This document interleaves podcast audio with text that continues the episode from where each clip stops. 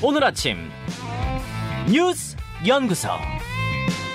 오늘 아침 뉴스의 맥을 짚어드리는 시간 뉴스 연구소 오늘도 두 분의 연구위원 함께합니다. CBS 김광일 기자, 뉴스토 김준일 수석 에디터 어서 오십시오. 안녕하세요. 예, 첫 번째 뉴스 어디로 갈까요? 김성태가 온다. 김성태가 온다. 해외에 도피 중이던 김성태 전 쌍방울그룹 회장 오늘 국내로 송환되지요. 지금 대한항공 타고 인천공항으로 오고 있습니다. 예. 새벽에 일정이 살짝 delay가 돼서 출발은 좀 늦어졌고요. 음. 잠시 후 오전 8시 40분에 도착할 예정 이라고 합니다. 인천공항에 그렇게 예. 되면은 신병 처리가 이제 어떤 절차를 거치게 되나요? 체포영장은 이미 집행이 됐어요. 네. 대한항공이 국적기잖아요. 국적기는 국제법상 자국 영토로 분류가 돼서 체포가 가능해요. 음. 공항에 도착하면 바로 수원지검으로 이송이 될 예정이고요. 다만 체포영장이 최대 48시간까지 붙잡아 놓을 수 있거든요. 네. 이미 그 송환하면서 6시간 정도는 까먹어요. 음. 그래서 검찰은 아, 그 대북 송금이나 이화영 부지사 뇌물 이렇게 이미 혐의 소명이 어느 정도 이뤄진 것들 관련해서 먼저 구속영장을 칠 걸로 관측이 네. 되고 있습니다. 대북 송금 문제는 본인이 그 KBS 인터뷰에서 인정했잖아요. 다만 회사 돈 아니라 내 돈이다. 이런 음, 식으로. 음. 요걸로 일단 구속영장을 치는 걸로. 근데 이제 핵심은 역시나 그 이재명 대표 변호사비 대납 사건 의혹 사건이라고 할 수가 그렇죠. 있겠어요. 어, 이 사건 수사 검찰이 대선 전부터 이렇게 해보려고 하다가 제보자 이모 씨가 사망하면서 어 그리고 김성태도 도주하면서 소강 상태가 됐고 네. 어, 근데 이제 이제 그 키맨 김성태가 돌아오면서 탄력을 받을 수가 있게 됐습니다. 예, 예. 한 가지 그 태국에서 앞서 잡혔던 금고지기 있잖아요, 김모 씨. 김, 이 김성태 씨와는 매제 관계라면서요? 네, 어, 네. 매제 관계이면서 그 어떤 자금을 관리하는 자금책 역할을 했었는데 네. 당분간은 태국에 계속 남을 것 같습니다. 아니, 그 사람도 같이 송환에 응하겠다고 하더니 마음 바꾼 거예요. 그러니까 송환 거부 소송이 진행 중이잖아요. 네. 근데 김성태 체포 소식을 듣고 귀국을 결심했다 이런 언론 보도가 나왔었는데 근데 이제 이후에 다시 김 씨가 번복을 하고 재판을 음. 계속하겠다라는 입장을 밝힌 것으로 전해졌습니다. 왜 그랬는지는 뭐 미궁입니까? 지금으로서는 알 수가 없어 보이는데 뭐 흘러나오는 얘기로는 뭐 협박받은 것 아니냐 뭐 이런 얘기도 나오는데 누가? 확인되지는 않는 얘기입니다. 그러니까 김성태 측에서 그런 거 아니냐? 예, 오독에 예. 본인은 가도 재정 담당이 안 오면 사실 이 미스테리 푸는 게 굉장히 힘드니까. 그래서 이 사건을 어떤 검찰이 수사에 속도를 내는데 조금은 좀 어려움을 가질 수 있다 이런 해석도 같이 나오고 있습니다. 김준일 에디터. 예. 그 금고지기 얘기를 좀 부연 부연 설명을 할게요. 김성태 회장이랑 같이 비슷한 시기에 도주했거든요. 네. 그런데 잡힌 거는 지난해 12월이에요. 먼저 잡혔어요. 먼저 잡혔어요. 그런데 11월 정도에 검찰 측에 나 조사 받겠다. 귀국해서 조사 받고 싶다라고 11월쯤에 타진했다라는 얘기가 있습니다. 아 그쪽에서. 예, 예, 그 금고지기가. 어, 예, 예, 그러니까 예. 말, 말씀하셨다시피 이제 매제지간이라서 쌍방울은 양성길 회장도 뭐 사촌형이고 그래서 다 가족처럼 맞아요. 실제 가족이고 이제 뭐 네. 이제 친인척이에요. 자, 그런데 11월에 이제 어, 그 의사 타진을 검찰에 했어요. 음. 근데 12월에 체포됐잖아요. 네. 체포됐는데 갑자기 나 안 들어가겠다라고 하고 소송 겁니다. 아 자기가 들어가겠다고 먼저 의사 타진해 놓고는 예. 잡히자마자 귀국, 그러니까 송환 거부 소송에 들어갔어요. 통한 거부 소송에 들어갔어요. 그런데 김성태 회장이 잡혔잖아요. 잡히니까. 잡히니까 나 다시 들어가겠다. 말 또 바꿔요. 했는데 다시 며칠 만에 나 안 들어가겠다. 또 바꿔요. 또 바꿔요. 그럼 이게 무슨 연유가 있는 것이냐? 그러면은 이런 흐름을 봤을 때 들어가게 가서 검찰 조사를 받고 싶다라고 하는데 그 김관 기자가 얘기했지만 추정상 지금 누군가 못 들어오게 막고 있거나 음. 아니면은 이걸로 어 협상 카드로 지금 쓰려고 하고 있다라는 거예요. 그런데 아. 지금 김성태 회장이 상당히 이, 이 붙잡혔을 때 이 금고지기 김모 본부장이 붙잡혔을 때 상당히 불안해했다라는 게 언론 보도로 관계자들 전원으로 이제 이미 나온 상황이에요. 예, 예. 그러니까 이 지금 이 금고지기가 모든 자금 쌍방울의 음. 불법적인 자금 흐름을 다 주도했고 알고 있고 이 사람이 입을 열면은 김성태가 지금 부인하고 있는 이 혐의들이 다 유죄가 날 가능성. 음. 그래서 공공연하게 뭐 이를테면은 한국 가면 가만 안 두겠다 이런 얘기를 했다라고 그 동네에서는 지금 다 퍼졌다라는 거예요. 아 금고지기한테 예, 예, 그렇게 예. 얘기했다. 그- 그런 태국에는 소문이. 음, 그런, 예, 그런 소문이 이미 있는 상황이라서 이게 지금 소송이 세 달 걸리거든요. 일단 1심이. 네. 그래서 3월까지 이어져요. 근데 항소하면은 6월까지 이어집니다. 허. 그리고 그거에 더 버티면은 하반기에나 들어오거나 1년 걸려요, 1년. 뭐 1년까지는 안 걸리는데 하여간 뭐 9월, 10월 뭐 이때까지 어. 이제 버틸 수가 있는 거예요. 그러면 이게 쌍방 수사가 어떻게 되느냐. 그래서 지금 김성태가 모든 뭐 어디까지 사실인지를 알수 없지만 모든 혐의를 부인하는 게 이런 부분에 있어서 검찰이 어디까지 알고 있는지 모르고 하나는 지금 이 금고지기가 있기 때문에 좀 더 버텨보면서 검찰과 음. 딜을 하려고 하는 거 아니냐 여러 가지로 뭐 이런 얘기들 까지 지금 나오고 있는 상황이에요. 자, 아무튼 옵니다. 8시 40분 귀국합니다. 두 번째 뉴스로 가죠.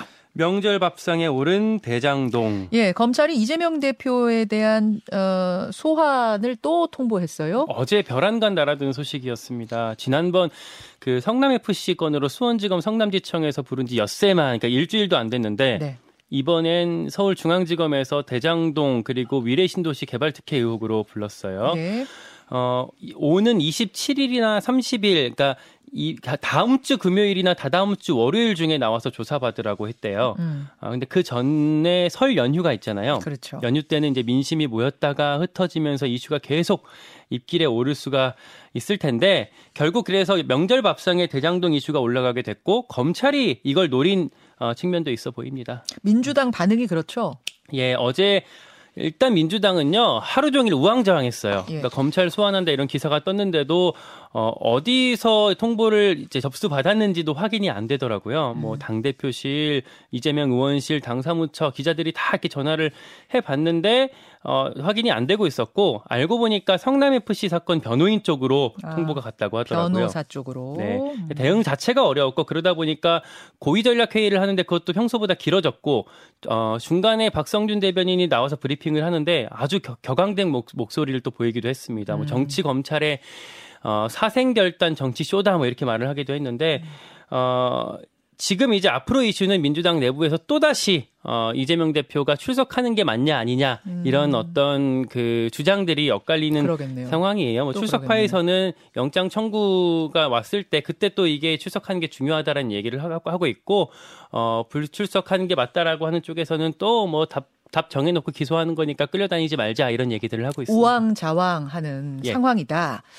김준일 에디터. 예. 사실 그 대장동 건으로 또 소환이 있을 거란 얘기는 음. 예측은 계속 나왔던 건데 생각보다 시, 시기가 더 빨라진 느낌이에요. 시기가 빨라졌는데 지금 검찰이 그러니까 두 가지인 것 같아요. 하나는 지금 이제 정진상 김용신 이제 뭐 본격적으로 재판이 공판이 이루어지고 있잖아요. 예.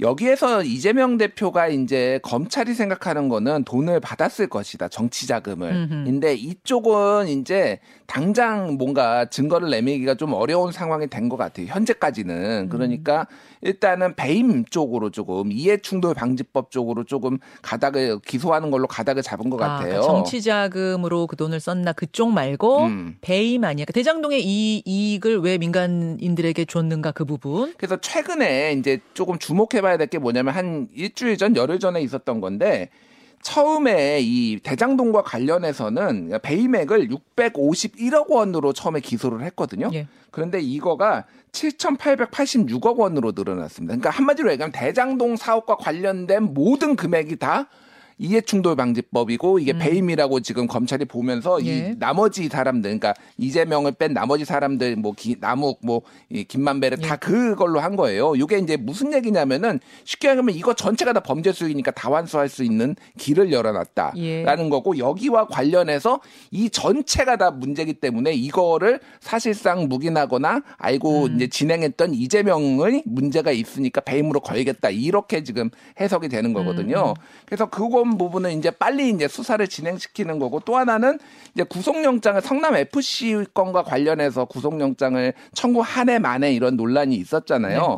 그러는데 제3의 이제 카드로 어, 대장동 건과 엮어서 같이 묶어서 이제 구속영장 청구 체포동의안을 국회 송부 이제 요 얘기가 나왔었는데 그런 걸 이제 에, 소위 병합한다 이렇게 하는 거죠. 병합, 두 사건을 예, 예. 병합해서 구속영장을 한 번에 치- 예, 신청하는 거. 예, 아직 뭐 구속영장 청구 여부가 결정되지 않았으나 지금 상황에서는 굉장히 빠른, 가 그게 가능성이 높고 그러다 보니까 지금 이게 빨리 소환 조사를 해가지고 네. 하려고 해서 지금 속도를 내고 있는 거 아니냐 이렇게 보여집니다. 예, 예.